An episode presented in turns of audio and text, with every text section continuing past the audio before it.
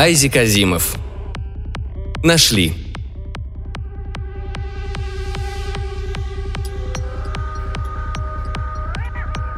Компьютер 2, как и три другие, которые сидели друг у друга на хвосте, гоняя по орбите вокруг Земли, были гораздо больше, чем требовалось. Будь он и в 10 раз меньше в диаметре, его объема вполне хватило бы для складирования всей накопленной и накапливаемой информации, необходимой для слежения за космическими полетами. Дополнительное пространство, однако, нужно было для того, чтобы, если понадобится, туда могли войти мы с Джо. И нам понадобилось. Компьютер 2 вполне мог позаботиться о себе сам, в нормальных, разумеется, условиях. Он обладал дублирующей системой. Все задачи он решал параллельно трижды, причем все три программы должны были быть идеально совместимы, а все три результата должны были точно соответствовать друг другу. Если же они в чем-то не сходились, ответ задерживался на несколько наносекунд, пока компьютер 2 проверял себя, находил неисправный блок и заменял его. Обыкновенные люди никогда не знали наверняка, сколько раз он ловил себя, Возможно, ни разу, а может и по два раза на день. Задержку, вызванную ошибкой, мог измерить лишь центральный компьютер, и лишь центральный компьютер знал, сколько блоков пошло на замену. Но центральный компьютер никогда об этом не распространялся, ведь единственная достойная репутация – это безупречность. А компьютер 2 действительно был безупречен. До сих пор нас с Джо ни разу к нему не вызывали. Мы с Джо аварийные наладчики – мы появляемся там, где случается настоящая беда, когда компьютер 2 или какой-то другой не в состоянии сам себя скорректировать. За те пять лет, что мы занимаемся этим делом, такого еще не случалось. Такое иногда случалось в прежние времена, но это было еще до нас. Мы практики. Не поймите меня неправильно. Не найдется компьютера, которому мы с Джо не могли бы поставить диагноз. Назовите нам ошибку, и мы назовем вам причину неисправности. Во всяком случае, Джо назовет. Я не из тех, кто сам себя хвалит. Факты говорят сами за себя. И все же на этот раз ни один из нас не сумел поставить правильный диагноз. Прежде всего, на компьютере 2 резко упало внутреннее давление. Факт, безусловно, не беспрецедентный, и это, безусловно, не фатально. В конце концов, компьютер 2 может работать и в условиях вакуума. В былые времена, когда предполагалось, что компьютер 2 постоянно будут сопровождать наладчики, на нем была создана внутренняя атмосфера. И она так и поддерживалась по традиции, кто это сказал, будто ученые не скованы цепями традиций? Свободные от ученых занятий время, они ведь тоже люди. Судя по степени снижения давления, сделали вывод, что в компьютер 2 угодило метеорное тело размером с кусочек гравия. О его точном радиусе, массе и энергии сообщил сам компьютер 2, взяв в качестве расчетных данных скорость падения давления и ряд других отклонений. Более того, пробоина так и осталась незаделанной, а атмосфера – невосстановленной – После чего компьютер 2 стал лепить ошибку за ошибкой, и тут уже пригласили нас. Ситуация казалась совершенно необъяснимой.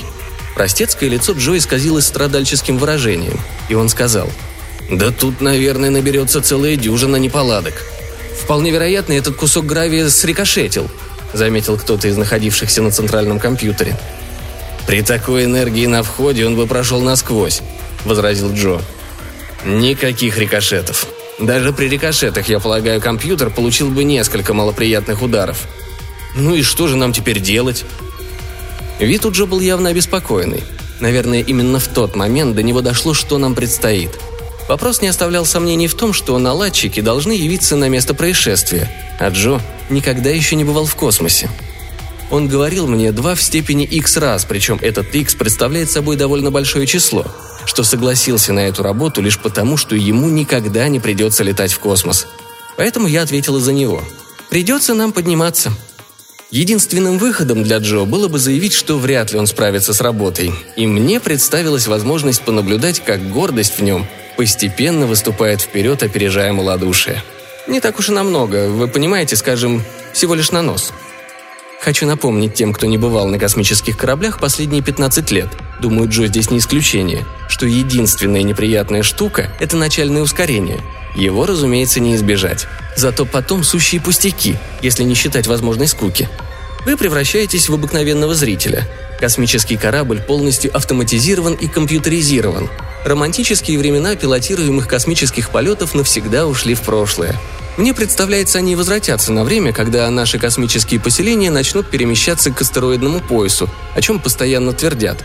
Да и то лишь до тех пор, пока на орбите не появятся дополнительные компьютеры, чтобы обеспечить необходимые добавочные вычислительные мощности. Во время ускорения Джо затаил дыхание. Во всяком случае, так казалось. Должна признаться, я и сама чувствовала себя не особенно уютно. Это был лишь мой третий космический полет. Я пару раз в отпуск летала с мужем в поселение Роу. Вот и весь мой опыт. Потом Джо немного полегчало, но лишь на время. Вскоре он снова помрачнел. «Надеюсь, эта штуковина хоть знает, куда летит?» Раздраженно произнес он. Я протянула руки ладонями вверх и почувствовала, как мой корпус слегка откачнулся в поле нулевой гравитации. «Ты же, — сказала я, — специалист по компьютерам. Разве ты сам не знаешь, что он знает?» «Разумеется, но ведь компьютер 2 вышел из строя». «Не он же нас ведет», — объяснила я. «Есть три другие. Даже если бы работал всего один, он запросто обеспечил бы все космические полеты, предпринимаемые в обычный день. Могут выйти из строя все четыре. Если компьютер 2 ошибается, почему его примеру не могут последовать другие? Тогда мы перейдем на ручное управление. Я полагаю, этим будешь заниматься ты. Ты ведь знаешь, как с ним управляться? Или нет? Да уж придется. Помилуй бог, простонал он. На самом же деле полет проходил нормально. Мы благополучно неслись к компьютеру 2, и не прошло и двух суток после взлета, как нас поставили на орбитальную парковку метрах в десяти за ним. Не все, однако, шло столь гладко. Примерно через 20 часов после взлета мы получили сообщение из Земли, что и на компьютере 3 тоже падает внутреннее давление. То, что поразило компьютер 2, собиралось поразить и остальные, а когда все четыре компьютера выйдут из строя, космические полеты прекратятся. Их, разумеется, можно было бы перевести на ручное управление, но на это уйдет по меньшей мере несколько месяцев, если не лет, не говоря уже о том, что это грозит серьезными экономическими катастрофами на Земле. Самое же страшное заключалось в том, что несколько тысяч человек, находящихся в космосе, наверняка погибнут. Думать об этом было невыносимо, и ни я, ни Джо об этом не говорили, но настроение у Джо нисколько не улучшилось. И что греха таить, у меня тоже. Земля висела за 200 тысяч километров под нами.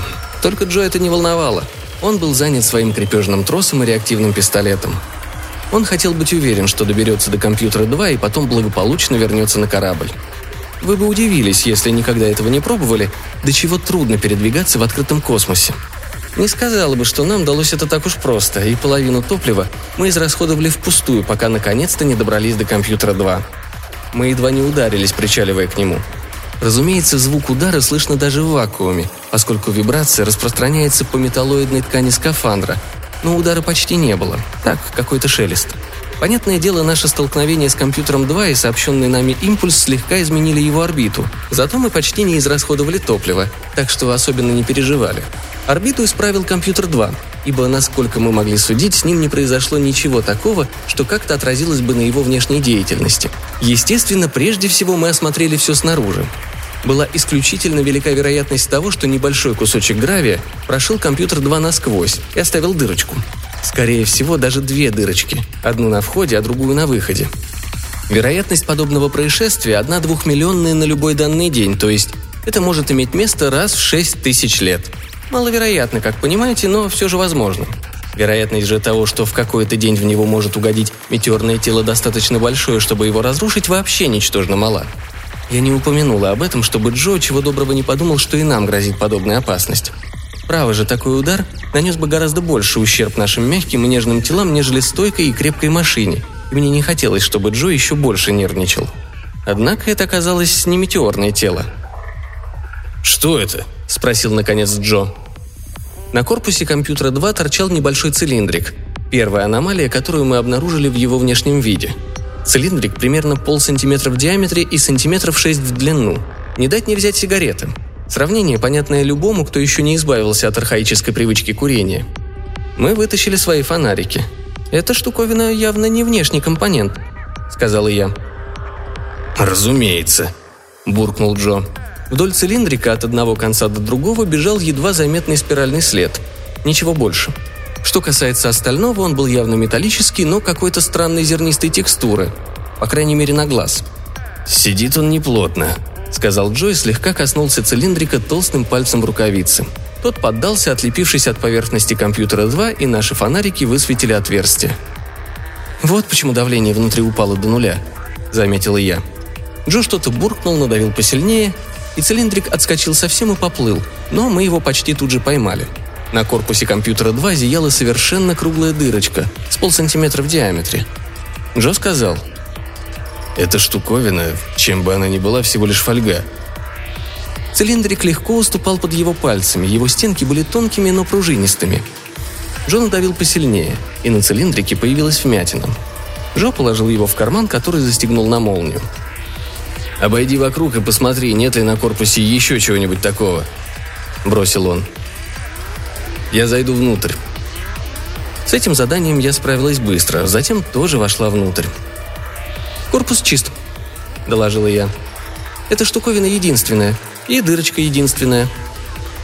«Достаточно и одной», – мрачно произнес Джо. Он посмотрел на гладкую алюминиевую стену, где в свете фонарика четко обрисовывался черный кружочек. Залатать отверстие не представляло особого труда. Несколько труднее оказалось восстановить атмосферу. Запас газообразующих веществ на компьютере 2 был невелик, и блоки управления требовали ручной настройки. Солнечная батарея барахлила, но нам удалось включить свет – Наконец мы сняли рукавицы и шлемы. Но Джо осторожно положил рукавицы в шлем и надежно прикрепил все к одному из колец на скафандре. «Надо держать их под рукой, а то вдруг давление снова станет падать», – кисло заметил он. Я последовала его примеру. На стене рядом с отверстием была какая-то отметина. Я обратила на нее внимание еще при свете фонарика, когда заделывала отверстие. Теперь при свете ламп. Ее стало отчетливо видно. «Ты видишь, Джо?» – спросила я. А как же? На поверхности стенки была узкая вмятина, в общем-то не очень заметная, однако стоило провести по ней пальцем, как все сомнения рассеивались. Ее можно было разглядеть чуть ли не с метрового расстояния, как будто кто-то соскреб очень тонкий слой металла на пробу, и поверхность стала явно не такой гладкой, как в любом другом месте. «Пожалуй, нам лучше позвонить вниз, на центральный компьютер», — предложила я. «Если ты имеешь в виду на Землю, то так и скажи», — окрысился Джо. Ненавижу это фальшивое космическое сюсюканье. И вообще мне ненавистно все, что связано с космосом. Вот почему я и выбрал работу на родине. Я хочу сказать на Земле. Во всяком случае, до сих пор я так считал. «Нам следует связаться с центральным компьютером на Земле», – терпеливо поправила я. «Для чего?» «Чтобы сообщить, что мы нашли неполадку». «О, и что же мы нашли?» «Дырочку, понимаешь?» Представь себе, понимаю. И откуда же она взялась? Во всяком случае, не от метеорного тела. Сроду еще не видел, чтобы после него оставалось совершенно круглое отверстие без каких-либо следов прогиба или оплавления. Как не видел, чтобы после него оставался цилиндрик. Он вытащил цилиндрик из кармана на скафандре и задумчиво разгладил вмятину на тонком металле. «Ну так откуда же взялась дырочка?» «Не знаю», — призналась я без колебаний. «Если мы свяжемся с центральным компьютером, нам зададут тот же самый вопрос, а мы ответим, что не знаем. Ну и чего мы этим добьемся, кроме бесплодного разбирательства? Если мы не выйдем на связь с ними, Джо, они сами свяжутся с нами. Ну, конечно. А мы им не ответим, правда? Тогда они решат, что мы от чего-то погибли, Джо, и пошлют наверх спасательную команду. Ты же знаешь, какие они там на центральном компьютере. Им понадобится два дня, чтобы решиться на это. К тому времени мы уже что-нибудь выясним, а уж тогда сами свяжемся с ними. Внутреннее устройство компьютера 2 не было рассчитано на проживание там людей, зато оно предусматривало временное присутствие аварийных наладчиков. Это означает, что там должно было быть пространство для маневрирования, а также инструменты и запас продовольствия. Кресел там, правда, не оказалось. Как не оказалось и гравитационного поля, или хотя бы его центробежной имитации. Мы оба плавали в воздухе, медленно дрейфуя туда и сюда. Иногда кто-то из нас касался стены и слегка отскакивал от нее, или один сильно задевал другого. «Не суй мне ногу в рот!» — сказал Джо и силой оттолкнул мою ногу. И совершил ошибку, потому что мы оба завращались волчком. Разумеется, нам так не казалось. Казалось, вращается интерьер компьютера 2, что было неприятнее всего. И нам понадобилось какое-то время, чтобы снова обрести относительный покой. Теоретически-то мы здорово поднатаскались во время наземной подготовки. Но нам не доставало практики. Очень недоставало. Когда мы более или менее обрели покой, я ощутила неприятный приступ тошноты. Можете называть это тошнотой или астротошнотой или космической болезнью, но как бы вы ее ни называли, это была самая настоящая рвота. А в космосе это хуже, чем где-либо еще, потому что содержимое вашего желудка не опускается вниз. Оно плавает вокруг вас в виде облака из шаровидных частиц, а вам жуть как не хочется плавать вместе с ними. поэтому мне пришлось сдержаться. Сдержался и Джо. Я сказала, «Джо, тут явно сломался компьютер. Давай заглянем внутрь него». Что угодно, только бы отвлечь мысли от моих внутренностей и дать им успокоиться. К тому же дела у нас шли недостаточно быстро. Я никак не могла перестать думать о компьютере 3, дни которого, а может уже и компьютеров 1 и 4 сочтены, и о тысячах людей, находящихся в космосе. Ведь их жизнь зависит теперь от того, что делаем мы с Джо. Джо тоже слегка позеленел, но тем не менее сказал. «Сначала мне надо подумать. Что-то проникло внутрь компьютера, явно не метеорное тело, потому как что бы это ни было, оно прогрызло аккуратную дырочку в корпусе. Ее ведь не вырезали, поскольку кружочка металла я нигде внутри не нашел. А ты? Нет, я даже и не подумала о том, чтобы поискать. Зато я поискал, и здесь его нигде нет. Он ведь мог вывалиться и наружу. Это когда цилиндрик закрывал отверстие, пока я его не оторвал. Весьма вероятно. Ты видел, чтобы что-нибудь вылетало? Нет. Джо продолжал. Мы еще можем, разумеется, обнаружить его здесь, только я в этом сильно сомневаюсь. Кружочек этот каким-то образом растворился, и что-то проникло внутрь. Что значит что-то? Откуда оно? Улыбка у Джо вышла на удивление злая. Тебе непременно надо задавать вопросы, на которые нет ответа. Будь это в прошлом веке, я бы сказал, что русские каким-то образом приклеили этот приборчик на корпус компьютера 2 с внешней стороны. Только, пожалуйста, без обид. А ты бы сказала, будь это в прошлом веке, то тут не обошлось без американцев. Я решила обидеться и сухо с преувеличенным русским акцентом сказала. Нам же нужно что-то такое, что имеет смысл в нашем веке, ничтожество. Остается предположить, что появилась какая-то группа диверсантов. Тогда, продолжала я, следует допустить, что они имеют возможность летать в космос и настолько изобретательны, что могут придумать такой необычный прибор. «Космический полет», — ответил Джо, — «не представляет никакой проблемы. Достаточно нелегально подключиться к орбитальным компьютерам, что уже не раз делалось. Ну а что касается цилиндрика, тут, вероятно, будет больше смысла, когда на Земле, внизу, как сказали бы вы, космофилы, сделают его анализ». «И все равно это бессмысленно», — возразила я. «Зачем выводить из строя компьютер 2?» Возможно, это лишь часть программы, имеющей целью покончить с космическими полетами. Тогда страдают все, в том числе и диссиденты. Но это же привлекает к себе всеобщее внимание, разве нет? И о вас вдруг везде говорят, что бы вы там ни сделали. Либо же план заключается в том, чтобы всего-навсего вырубить компьютер 2, а затем угрожать вырубить остальные три. Реального ущерба никакого, зато потенциальный, огромный и страшная шумиха – он тщательно обследовал все части интерьера, медленно осматривая квадратный сантиметр за квадратным сантиметром. «Я бы рискнул сказать, что эта штуковина придумана не человеком». «Не болтай глупостей!» «Хочешь, чтобы я все обосновал?» Цилиндрик коснулся корпуса и приклеился к нему, после чего нечто, находившееся внутри него, выило кусочек металла и проникло в компьютер 2. Оно сползло по внутренней стенке, съев по какой-то причине тонкий слой металла, это похоже на что-нибудь созданное человеком?» «Мне такое неизвестно. Я ведь знаю далеко не все. Даже ты не все знаешь». Джо пропустил мою колкость мимо ушей. Вопрос стало быть в том, как оно, что бы это ни было, проникло в компьютер, несмотря на то, что он хорошо герметизирован. Причем сделало это настолько быстро, что почти сразу же лишило компьютер способности повторной герметизации и регенерации воздуха. «А это не то, что ты ищешь», — сказала я. Он хотел было резко остановиться, но перевернулся назад и крикнул. «Именно то!» В возбуждении он замолотил руками и ногами, что, разумеется, ничего не дало. Я схватила его, и какое-то время мы оба пытались совершить толчки в нескоординированных направлениях, но это тоже оказалось безрезультатным. Джо принялся обзывать меня всякими словами, но я не осталась в долгу, причем здесь у меня было преимущество. Я в совершенстве владею английским, пожалуй, лучше самого Джо, тогда как его знание русского, мягко говоря, фрагментарно. Ругательство же на языке, которого не понимаешь, всегда производит больший эффект. «Вот оно!» — сказал Джо, когда мы наконец разъединились. Джо смахнул в сторону цилиндрик, и там, где экранирующая обшивка компьютера смыкалась со стенкой, появилась небольшая круглая дырочка — Цилиндрик был точно такой же, как и на внешнем корпусе, только тоньше. Когда Джо к нему прикоснулся, он рассыпался. «Пожалуй, нам лучше влезть внутрь компьютера», — сказал Джо. «В компьютере царил разгром. Я вовсе не хочу сказать, будто он напоминал деревянную балку, изъеденную термитами. Собственно говоря, окинув его небрежным взглядом, вы могли бы поклясться, что он целцелеханик. Стоило, однако, приглядеться повнимательней, как обнаружилось, что некоторые части куда-то пропали. И чем внимательнее мы вглядывались, тем лучше понимали, насколько велико разорение. Хуже всего было то, что от запчастей и материалов, которыми компьютер 2 пользовался при саморемонте, почти ничего не осталось. Мы смотрели и смотрели, обнаруживая недостачу то одного, то другого.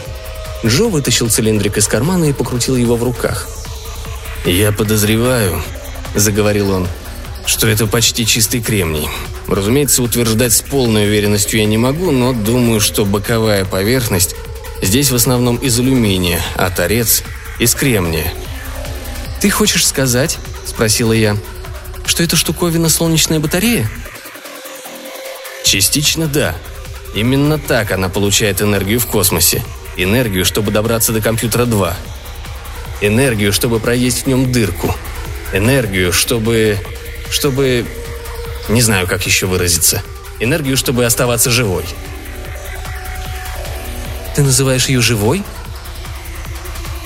А почему бы и нет? Вот послушай. Компьютер 2 может сам себя ремонтировать. Он может отторгнуть негодные блоки оборудования и заменить их работоспособными. Но ему непременно нужен запас блоков, с которыми он мог бы работать. Имея он достаточно всевозможных запчастей, он мог бы построить подобный себе компьютер, если его запрограммировать на это. Но без этого запаса он не может обойтись, поэтому мы не считаем его живым. Объект же, который проник в компьютер 2, определенно сам снабжает себя всем необходимым. Это подозрительно жизнеподобно. Ты хочешь сказать, мы имеем дело с микрокомпьютером настолько высокоразвитым, что его можно считать живым? Я не знаю, что я хочу сказать. Кто же мог сделать такую штуковину? Сделать? И тут я обнаружила что-то еще.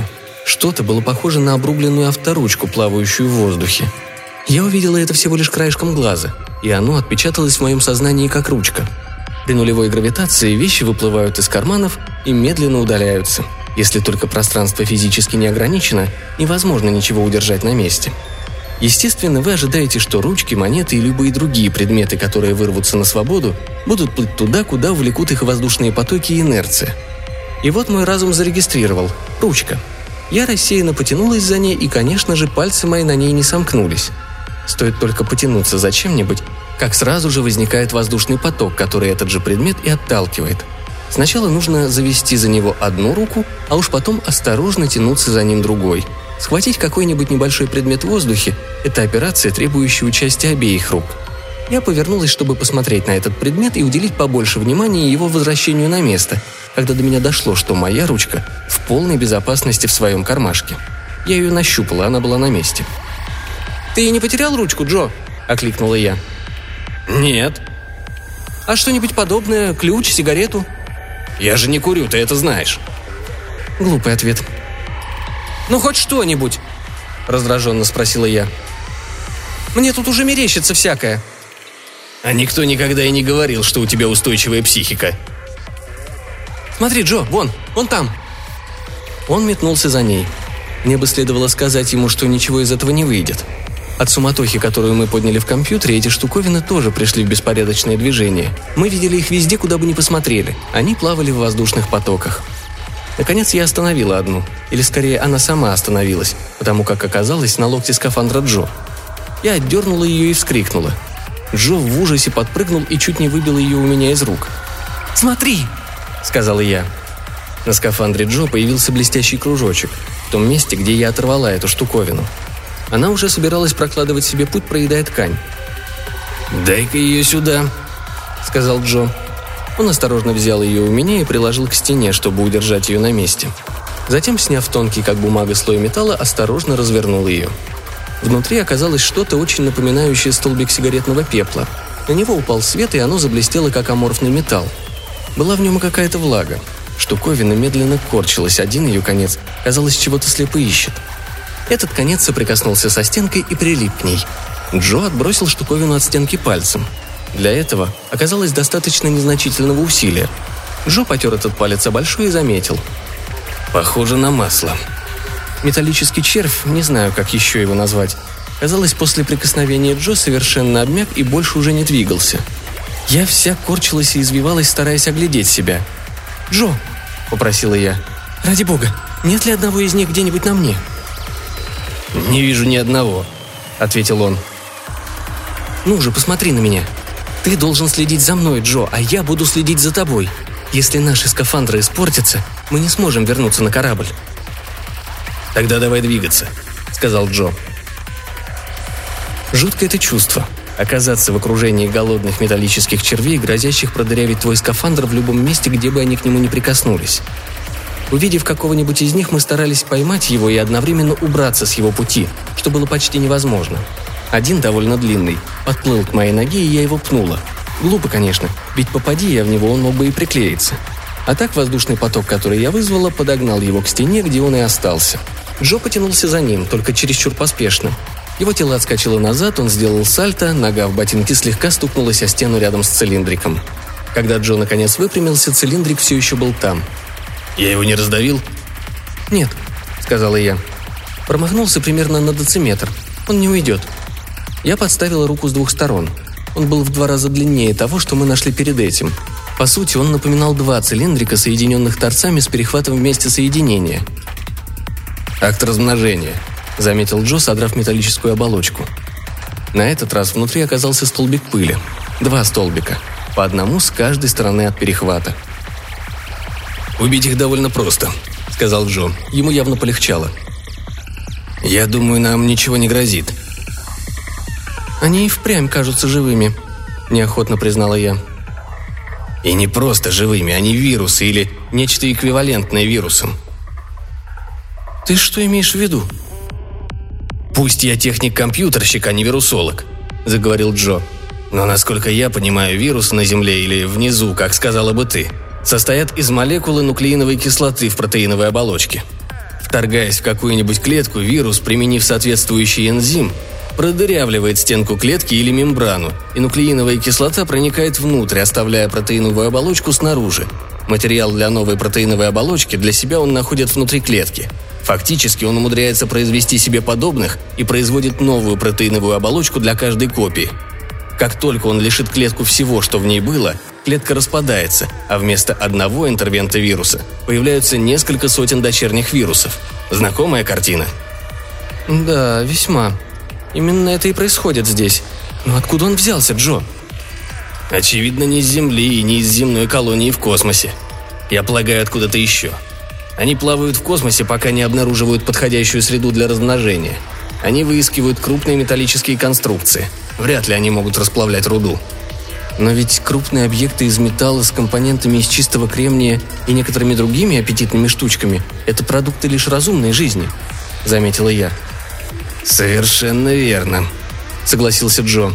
Значит, мы имеем превосходнейшее подтверждение того, что разумная жизнь распространена во Вселенной – и объекты, подобные тому, на котором мы сейчас находимся, получили широкое распространение, иначе было бы невозможно поддерживать существование этих вирусов. Это также означает, что разумная жизнь стара. Возможно, ей 10 миллиардов лет. Достаточно стара, чтобы в результате своего рода металлической эволюции появилась металло-кремниево-масляная жизнь. Точно так же, как в свое время появилась нуклеиново-протеиноводяная жизнь. И вот на артефактах космического века эволюционировал паразит – «По-твоему», — сказала я, — «каждый раз, когда какая-нибудь форма разумной жизни развивает космическую культуру, последняя вскоре подвергается паразитической инвазии». «Совершенно верно. И это надо держать под контролем. К счастью, эти существа легко убить, особенно теперь, когда они еще только формируются. Позже, когда они будут готовы покинуть компьютер 2, я полагаю, они вырастут. Их оболочки станут толще, а внутренние организации устойчивей. И после этого они будут способны, как споры, дрейфовать миллион лет, прежде чем отыщут себе новый дом. Тогда, вероятно, с ними уже будет не так-то легко справиться. А как ты собираешься их убивать? А я уже убил. Того первого, когда он инстинктивно выискивал металл, чтобы начать вырабатывать новую оболочку, поскольку я сорвал с него старую. Я просто коснулся пальцем, и это прикосновение его прикончило. Второго я даже не касался, а ударил по стене рядом с ним, и от звуковых вибраций в металле его внутренности рассыпались в металлическую пыль. Так что до нас им не добраться, да и до остальной части компьютера тоже, если мы их как следует встряхнем. Дальше не нужно было объяснять, во всяком случае, столь пространно. Он не спеша надел рукавицы и стукнул одной рукой по стене. Удар отбросил его назад, и он пнул стену ногой там, где в следующий раз приблизился к ней. «Делай то же самое!» — крикнул он. Я повиновалась, и какое-то время мы оба этим занимались. Вы не представляете, как трудно ударить по стене при нулевой гравитации, причем ударить достаточно сильно, чтобы стена зазвенела. Добрую половину раз мы просто промахивались или наносили бесполезные скользящие удары, от которых лишь кружились волчком. Скоро мы уже задыхались от злости и усталости. Но постепенно приспособились. Мы продолжали заниматься этим делом и вскоре подобрали еще несколько вирусов. В каждом из них внутри была только пыль. Они определенно адаптировались к пустым автоматизированным космическим объектам, избавленным наподобие современных компьютеров от вибрации. Это-то, я полагаю, и сделало возможным появление исключительно хрупких, сложных металлических образований, которые не обладали достаточной устойчивостью и были наделены свойствами простейших существ. «Ты думаешь, мы поубивали их всех?» – спросила я. «Откуда я знаю? Если остался хоть один, он сожрет других и начнет все сначала. Давай еще постучим», и мы снова принялись за работу, пока не вымотались до такой степени, что нам уже было все равно, остался хоть один из них в живых или нет. «Разумеется», — заметила я, переводя дыхание, — «Планетарная ассоциация развития науки останется недовольна тем, что мы убили их всех». Предложение Джо, куда может катиться Парн, было весьма сильно, но невыполнимо. Потом он сказал. «Послушай, наша задача – спасти компьютер 2. Несколько тысяч жизней и, как оказывается, собственные жизни тоже. А теперь Пусть сами решают, восстанавливать этот компьютер или построить его заново. Это их детище. Парн может кое-что узнать и по мертвым образцам, а это тоже немало. А нужны живые? Так я подозреваю, они могут найти их плавающими в космосе в этих краях. Ну что ж, согласилась я. Предлагаю сообщить на центральный компьютер, что мы кое-как подлатаем этот компьютер. Пусть выполняет хоть какую-то работу и останемся, чтобы воспрепятствовать повторной инвазии, пока наверх не пришлют команду для капитального ремонта или как они там решат. А тем временем им лучше побывать на других компьютерах и установить на них какую-нибудь систему, которая вызывала бы сильную вибрацию, как только начнется падение внутреннего давления. «Довольно просто», – язвительно заметил Джо. «Нам повезло, что мы нашли их вовремя». «Постой, постой», – сказал Джо, и в его глазах промелькнуло выражение сильной тревоги. «Не мы их нашли. Это они нашли нас. Если возникла металлическая жизнь, неужели ты думаешь, что она проявляется только в этой форме? А что если формы подобной жизни каким-то образом сообщаются друг с другом, и в бескрайних космических просторах другие сейчас устремились сюда, чтобы поживиться? Другие виды. И всем им подавай роскошный новый корм еще не тронутой космической культуры. Другие виды – Одни достаточно крепкие, чтобы выдержать вибрацию. Другие достаточно развитые, чтобы живее реагировать на опасность. Третьи достаточно оснащенные, чтобы вторгнуться в наше поселение на орбите. Четвертые, юнивак помилуй, могут оказаться способными вторгнуться на Землю, ведь там столько металла в городах. Вот это я и сообщу. Просто обязан сообщить. Нас нашли.